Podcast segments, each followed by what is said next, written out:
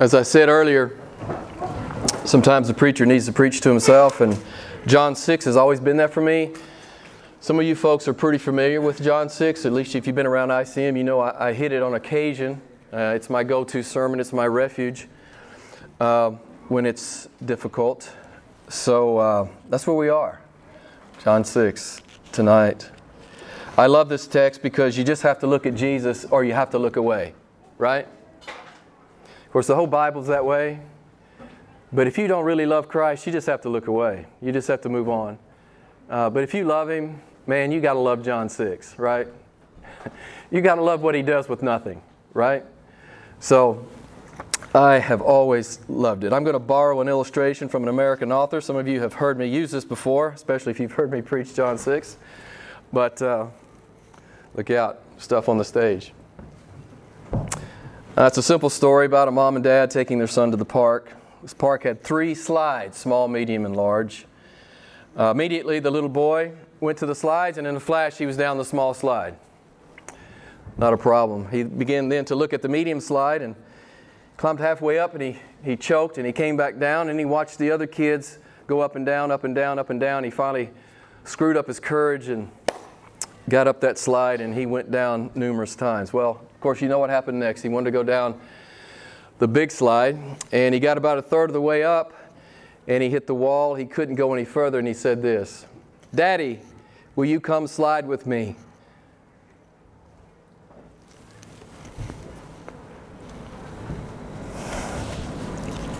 I can't do it without you, Daddy. It's too big for me.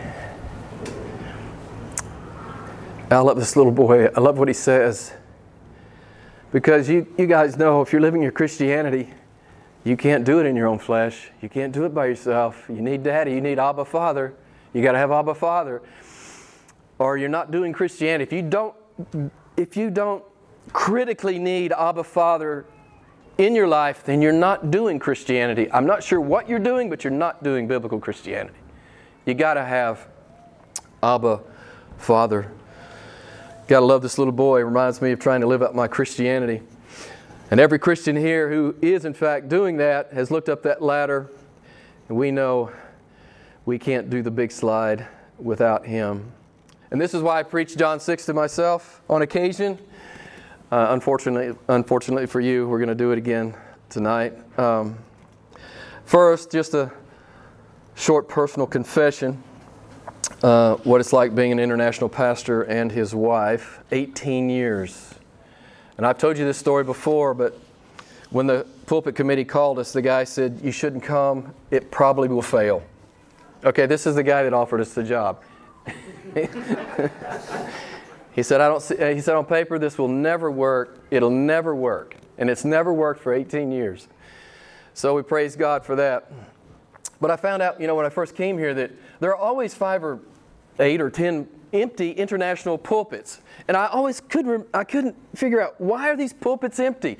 Why aren't there a hundred guys trying to get in there uh, and, and, and hold those pulpits down and preach the gospel? And I figured it out. It's, it's because of you. It's, it's, it's too hard because you come here and then you leave here and then we're left here. And, uh, it's hard. It's emotionally difficult. It's, it's very emotionally difficult. Um, so it's your fault that most international churches are empty because you guys are all passing through, and rightfully so. That's what God has called you to do. As one preacher said, it's like pastoring a parade, and that's what it is. The good side of that is nobody gets tired of your preaching, they're gone before long. And that's, that's a good thing. That's a good thing if you're, if you're a pastor. But 18 years of, of parade fatigue. Um, we couldn't do it without Abba Father. We couldn't do it. You come, you worship with us, you get involved, you roll up your sleeves, you go to work, you worship here, you serve here, you give here. And some of you are changed here. Now, this is, this is why we do what we do. We've seen more than a few people's lives changed here. The thing we love to do is is bring in maybe nominal church people and we hold up a huge God and we dare them to follow him, right? We're not talking about some, you know, milk toast Jesus. We're talking about the biblical Jesus. You know, the one expects you to deny yourself, pick up your cross, and follow him. That's the one we talk about. That's the one we love. And we've proclaimed him to probably close to a thousand people in 18 years. And a lot of people don't come back. I get that. Okay, they don't want the real Jesus. They want the pseudo Christ. They want the pseudo Christ that they can stick in their back pocket and uh, you know pull him out whenever they think they need him. But we preach the real one. We preach the Jesus who makes mountains melt like wax. We've seen, we've seen lives changed here. And it's been our happy labor for 18 years. So, but our big slide is this you always leave. This is the big slide. You always leave, except for Chinelo, uh, Ashley, and Eleni. Everybody else leaves. And it's hard. It gets hard. At least a third of the church every year. Bam, bam, bam, bam. And it just never ends. So this was our big slide. It wasn't that we were away from our home culture and our family and our children and grandkids and friends. It's not that, you know, you have tremendous diversity in International Church, which to me is a great benefit. I love it so much. But with diversity comes some challenges. It wasn't that the work was always an enormous financial challenge. How could it possibly ever work? That's not the hard stuff. The hard stuff was you. You would leave. That was the hard stuff. That was our big slide. So, many times I looked up the ladder and I thought, I can't do this anymore. It was emotionally taxing. And John 6 was my refuge. Don't you love what Jesus said to Philip? Where are we going to buy bread? Like he needs Philip, right? Like Jesus needs Philip. Like Jesus needs any of us, right? But isn't it a beautiful thing? He pulls us up into it, right? He pulls us up into what He's going to do. He doesn't need us, but He pulls us up into it. It's how we have felt here for 18 years. He's just pulled us up into what He wanted to do here, right? And we just got pulled up into what the Lord wanted to do. John 6, my refuge. I'll just make a confession. In 2012, I was ready to leave. Um, and God wouldn't let me. And I love Him for it. I love Him for it. He said, Why don't you just why don't you just do what I put in front of you? Why don't you just do that? Why don't you just do what I called you to do? Until I tell you different. And I grew a lot. I grew a lot during that. It was, uh, you know, it's really good to get stripped down bare with Him on a pretty regular basis. So we always needed help, you know. June, July, you guys would just leave, go on your jolly way, and Karen and I would be here, you know, with Elaine and Ashley and Chinelo. And of late, Shabomi has been here quite some time. And again, you know, Orazio and Fede was here for quite some time as well. But I've always needed John 6, particularly I need it today because you're not leaving, I'm leaving. We are leaving. This is a big slide for us. So I hope you're in John 6. Let's take a quick look at some of the text here. First, I just have to say, you got to read John 5, go home and read it. You know, Jesus, in about five different ways, he says, I'm God and nobody else is. You got to love John 5. And uh, he gives five different witnesses to his deity as he speaks with the Pharisees. Then he gets into John 6 and he leaves no doubt. He feeds 5,000 people with, with women and children, more like 15 to 20. Everybody, all conservative scholars agree 15 to 20,000 people are there. With just a few loaves and fish. He not only says he's God, he shows he's God, right? John 6, he shows he's God. Who else feeds a multitude out of a few loaves and fish? Who else walks on the water? Who else does that? Who do you know that can do that?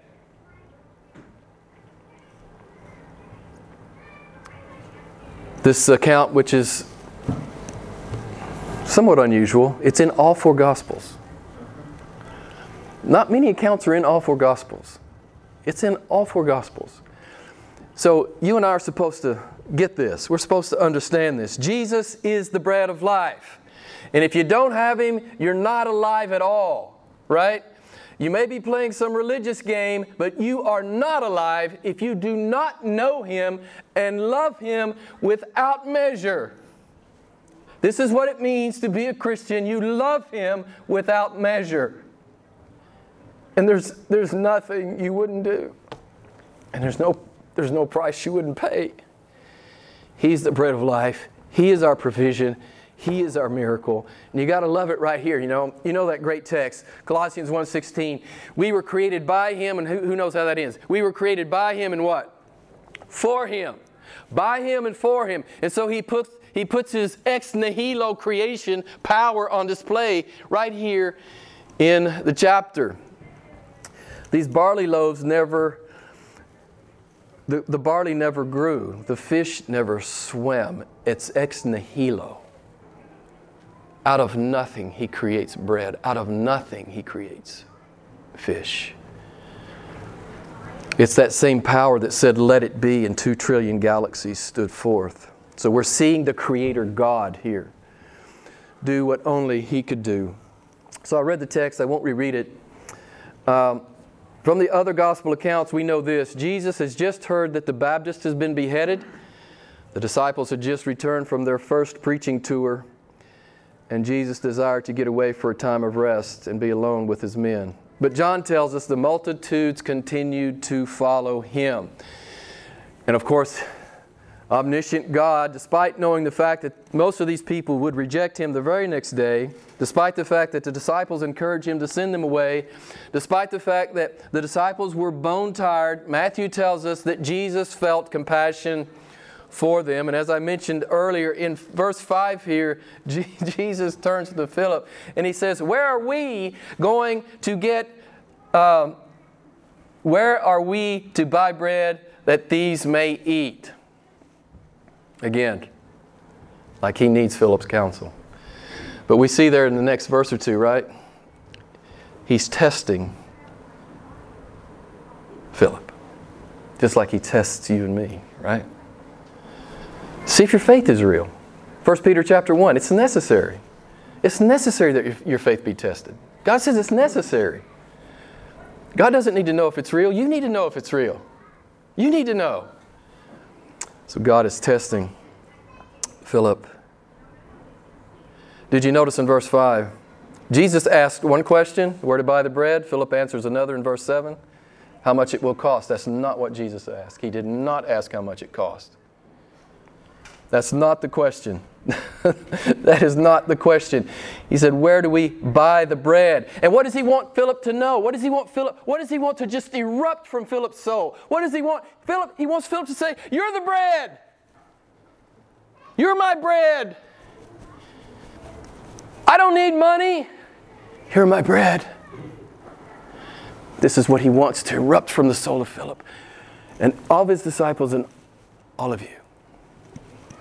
You're my bread, you're my life, you're my sustenance, you're my strength. This is the question or the answer that Jesus is seeking. Again, verse 6 tells us that Jesus was testing him. And we know all the great tests in the Bible, right? You know, I've been doing this for a while, and some, some, uh, some church members are shocked when they're tested. And I'm saying, Have you read your Bible? Of course, you're going to be tested. Not only are you supposed to know this, you're supposed to be ready for when it comes. You can't read your Bible very long and not bump into a, saint, Old Testament, New Testament, that's not being tested. We know the story of Abraham. We talked about it a lot here, Genesis 22, to sacrifice his son Isaac, the gift that God had given him, uh, the son through whom the promises would come. Abraham passed the test of trust. God was faithful. The I will see to it God provided a ram in the bush. We know how God tested Moses.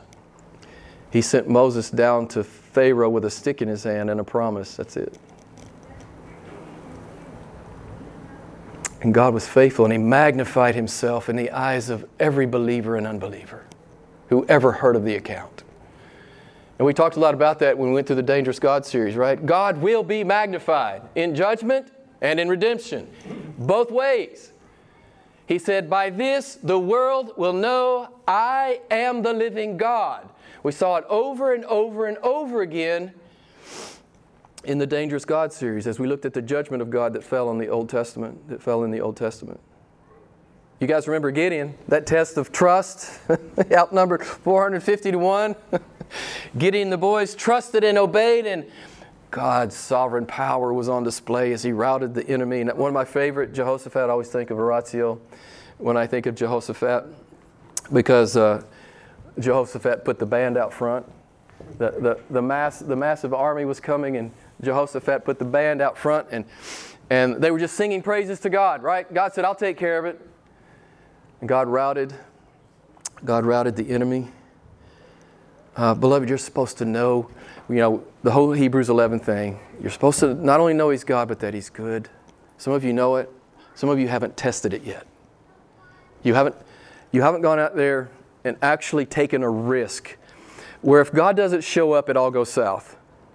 And all I'm telling you is, I'm not bragging here, but we did this, and it was the most fun I've ever had in my life.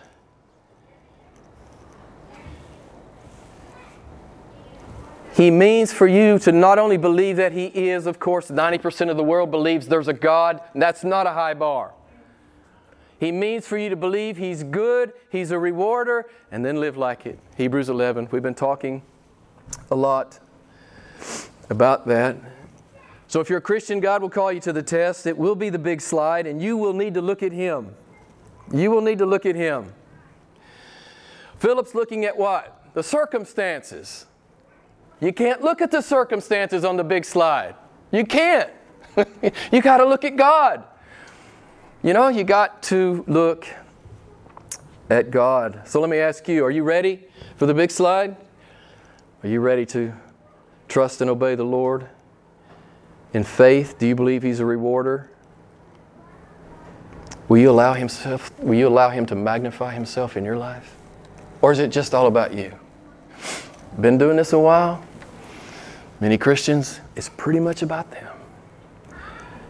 I can't be bothered for God to be magnified in my life. I can't be bothered. It's going to be inconvenient.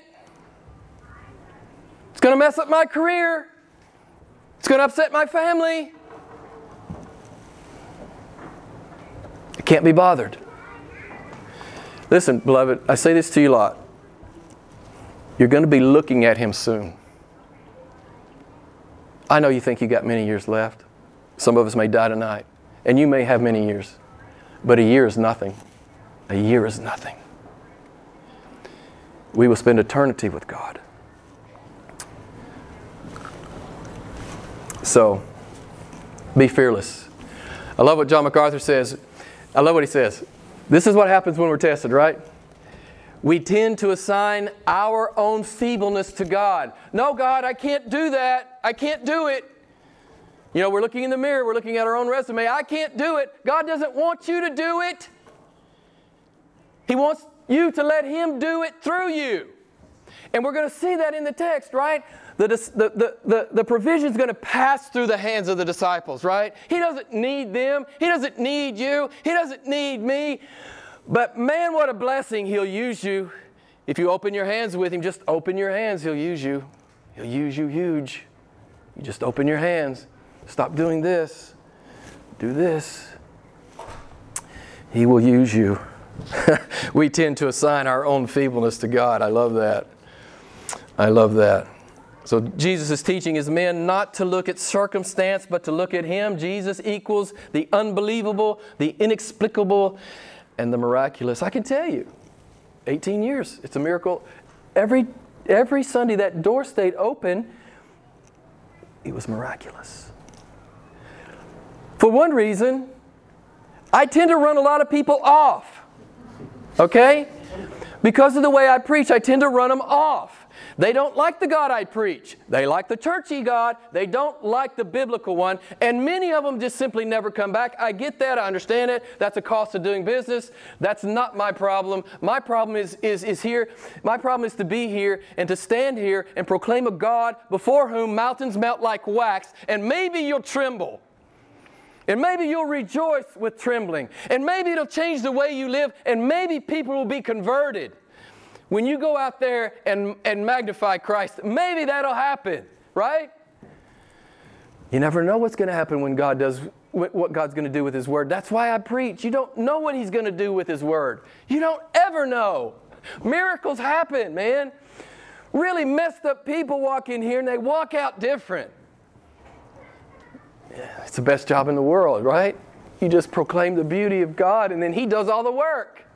You don't have to do anything. He does all of the work.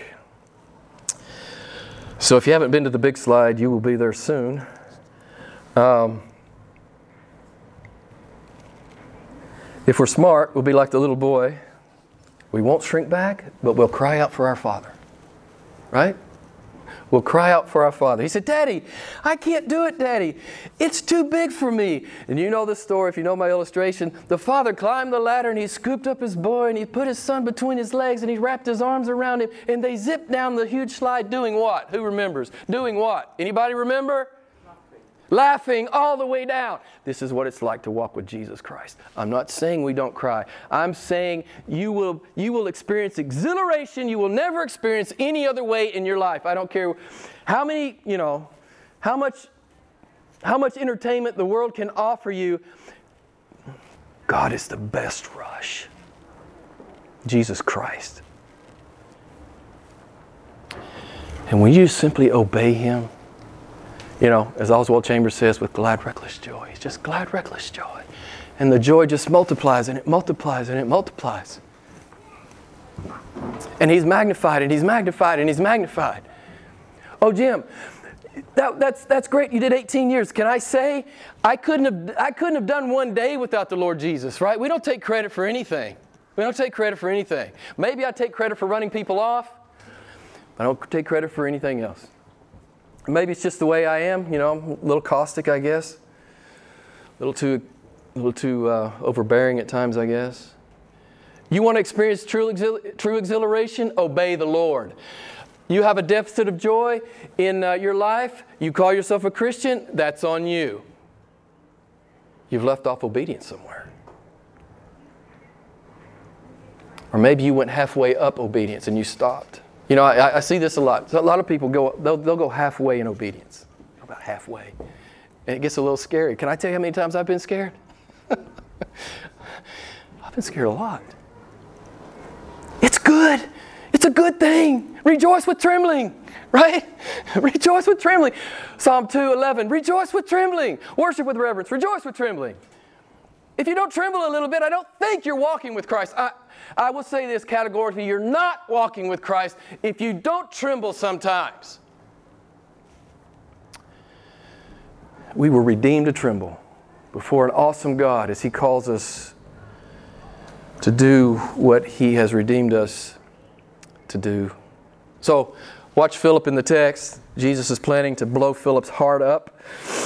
Um, he's going to do more than fill Philip's, uh, fill up uh, Philip's stomach. He's going to reveal himself in a brand new way. The test of trust is always a call to joy. Genesis to Revelation, it's always a call to joy.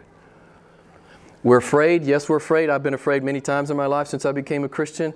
We're afraid, but Jesus wants you to look at Him. He's bigger than whatever the problem is, He's bigger than whatever the concern is, He's bigger than whatever the fear is. He's bigger. He's bigger. So the test of trust is always a call to joy. Can you imagine the joy of Abraham when God gave Isaac back to him? How about Moses?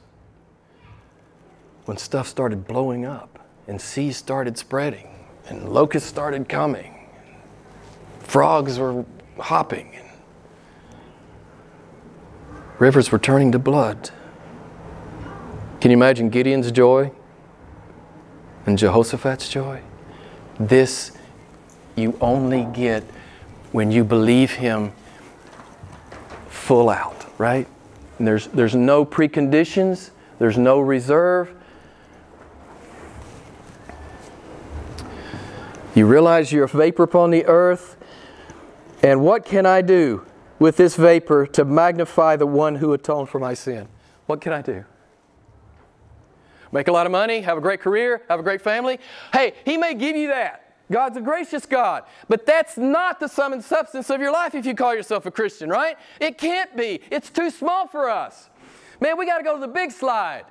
And we want to slide down with our Father, and we're going to laugh all the way down. It's what Christianity is. I'm pretty sure. Maybe I'm wrong. If I'm wrong, you can let me know. Uh, I'll change my sermon, but it'll be too late. I'm out of here. Um, and you know what I love about it? uh, it's time for us to leave, and you've already seen me struggle with this, shed a few tears. But you know what? Even when we have to cry, we know joy is coming in the morning, right? We know that joy will come in the morning. There's that famous line in uh, Twila Paris, good Arkansan. Uh, she sings this song, Do I Trust You, Lord? She says, I will believe you even when I must cry. Don't you love it? I believe you when I must cry. Um, we're like everyone else in the world, in this fallen world. None of us uh, are immune from shedding tears, but our tears are never in vain. As one theologian said, you don't have one tear to spare. God is at work in every one of them. I love this. And you know what that great psalm says Psalm 56 8 God has put my tears in his bottle, he has, put my, he has recorded my tears in his book. Okay, you talking about intimacy? with Yahweh. He's counted every tear. It's not wasted. None of it's wasted. It's not just wasted pain. It's for the glory of God and ultimately for your joy. It's what it is. So back to Philip. He's about to have one of the best days of his life. It's going to be a real thrill for him. But First, Jesus has to teach him and the other disciples to stop looking at circumstance. Philip does the math, doesn't look good. 200 denarii is not enough. That's seven months' wages, not enough. For this multitude, did you notice there at the end of verse 6? It said that God knew exactly what he was intending to do, right? God knew what he was intending to do. Don't you love it? I don't know what your question is today, but God knows what he intends to do. Hey, it's not a surprise to him. He's known forever. As long as God's been God, He's had you in His mind and He's loved you and He knew about this circumstance. And He'd already worked a deliverance, right? He'd already worked a deliverance. How can we be afraid when we have a God like this who loves us like this? How can we be timid? How can we be timid out there? We got to believe it, man. We just got to believe it. We just got to believe it. In eternity past, God knew this would be my last Sunday here. He knew that Karen and I would be leaving. He knew. And there's great comfort in that. There's great comfort in that. Trusting in the sovereign providence of God. Hey, if you just learn to trust in the sovereign providence of God, you'll be, you'll be a maniac. Okay? I mean, you'll be in the world and, and you'll be a dangerous person in the world, right? People will just step away, right? This guy believes in sovereignty. This guy believes in a God who can do anything. He believes in him. Don't get close to him. You know, you might get hurt. Something might, something might happen. You don't know what's going to happen with this guy. verses 8 and 9. You know the story. Andrew found a boy who had five barley loaves and two fish. And Andrew said this. Okay, we're looking at circumstance again, aren't we? What are these for so many? What are these? This is nothing. This is useless. We can't use this. This is no good. Philip looks at the situation, says it's impossible. Take too much. Andrew looks at the situation, says it's impossible. We have too little. Philip and Andrew are looking at the same situation from two different vantage points, and they get the wrong answer. They're assigning their own feebleness to God. Philip looked at the crowd and said, It's impossible. Andrew looked at the loaves and said, It's impossible. What are they doing wrong? You already know. They're caught up in circumstance and they're not looking at Jesus. You know, I have to tell you, I, have said this a lot the last few years because it's, it's on my wall, not anymore.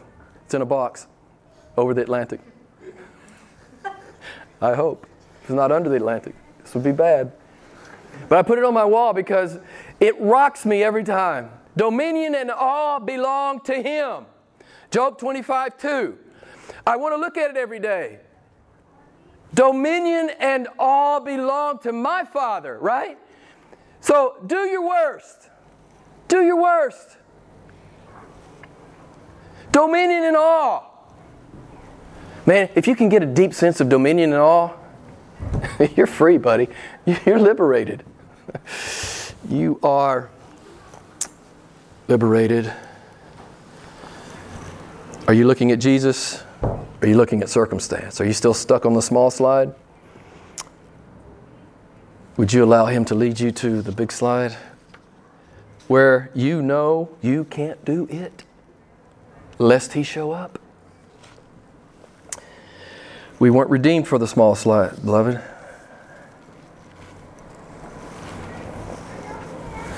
And I want to say this again. I already said it in passing. I know this is true. I have lived this. If you're short on joy, you're disobeying God somewhere.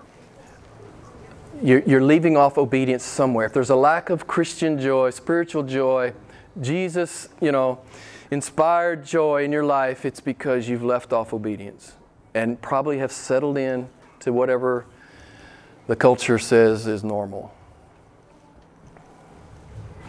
Philip says, It's impossible, take too much. Wrong! Jesus Christ is God. He does whatever He pleases, whenever He pleases, however He pleases.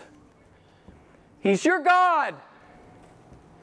Andrew says, It's impossible, we have too little. Wrong! Jesus Christ is God. He's God. Your Savior's God. Your friend is God. He's God. Nothing is too small for him to use in a mighty way. Don't you love the kid, right? Here's this goofy kid. He's got five biscuits and two fish. It's a joke. It's a joke. It's like the four people that called us here. It's a joke. It was a joke. Even the people who called us here, they thought it was a joke.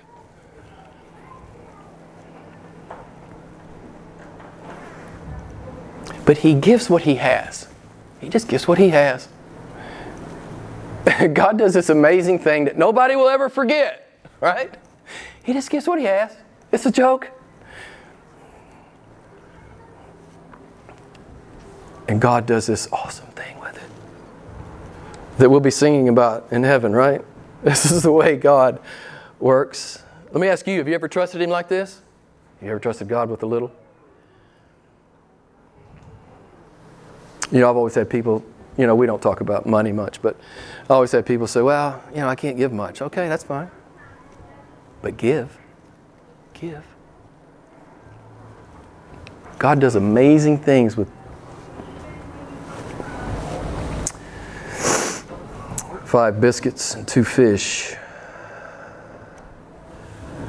Karen and I have seen this at ICM for 18 years. We are a pathetic. We are the quintessential definition of a pathetic operation. We meet in a redeemed garage. Lately, on a good Sunday, 10 people, right? Sitting out there where you're sitting. Uh, we're about as pathetic as it can be, but here's what I know Jesus Christ is here, and Jesus Christ is accomplishing what He wants to accomplish because He's being magnified here. It doesn't matter if you like it. I say it to the people, I don't care if you like my sermon. I care if He likes it. I care if He likes it. And if He likes it, He's going to do something with it, right? This is my problem. That's why I should get out of preaching. Maybe go home and do some accounting or something. Um,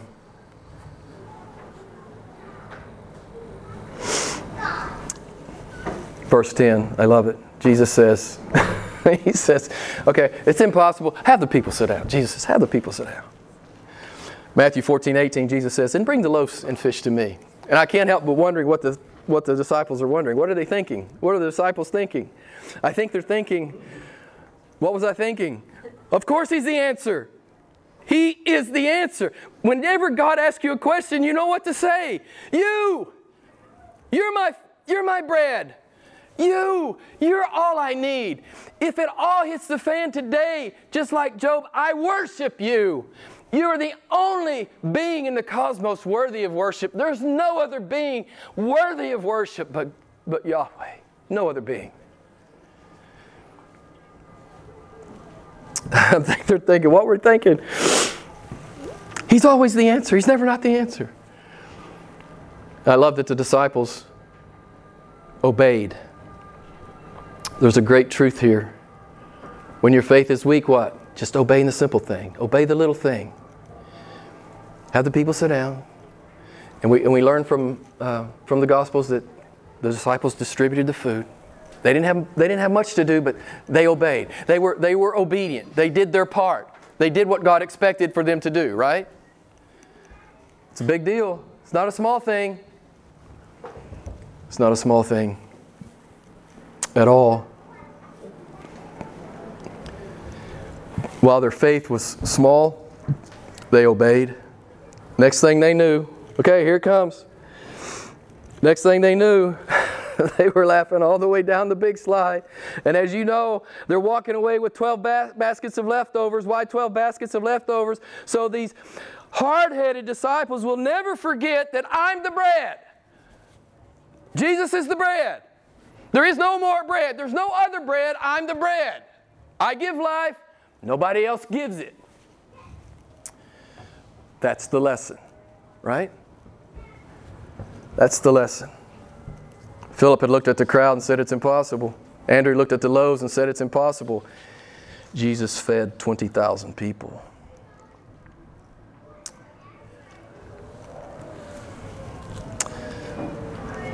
Jesus has five loaves and two fish. He feeds 10 to 20,000. And you see the text, verse 11. They had as much as they wanted. Verse 12, they were filled. Verse 13, they gathered up 12 baskets of leftovers. So the disciples would never forget this lesson. He doesn't want us to forget it, beloved, that He is the bread. That's how we have felt watching a thousand people come through here. It always, not always, but it often felt impossible. And the Lord Jesus would turn to Karen and I in June and July and he'd say, How are we going to do another year? How are we going to do another year?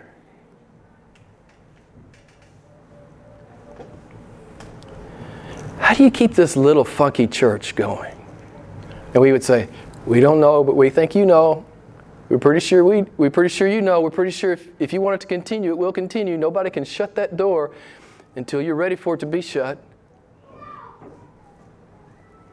You know, where do you get the emotional stamina to keep doing this? Jesus said, I'm your provision. So that was the annual test of trust for us, and He has been utterly faithful. Um, we loved the first time you walked through the door, and we loved the last time you walked out. We loved worshiping King Jesus with people from 96 nations. We have loved it. We have loved every bit of it. But we've always hated when you left, and uh, that was our big slide. But tonight, we're leaving. It's not easy. We will miss it. Uh, we will miss you. Uh, it's been the best 18 years of my life. I would have paid you. And I'm not going to make a I'm not going to make a joke about Karen needing new shoes or anything, but I would have paid you.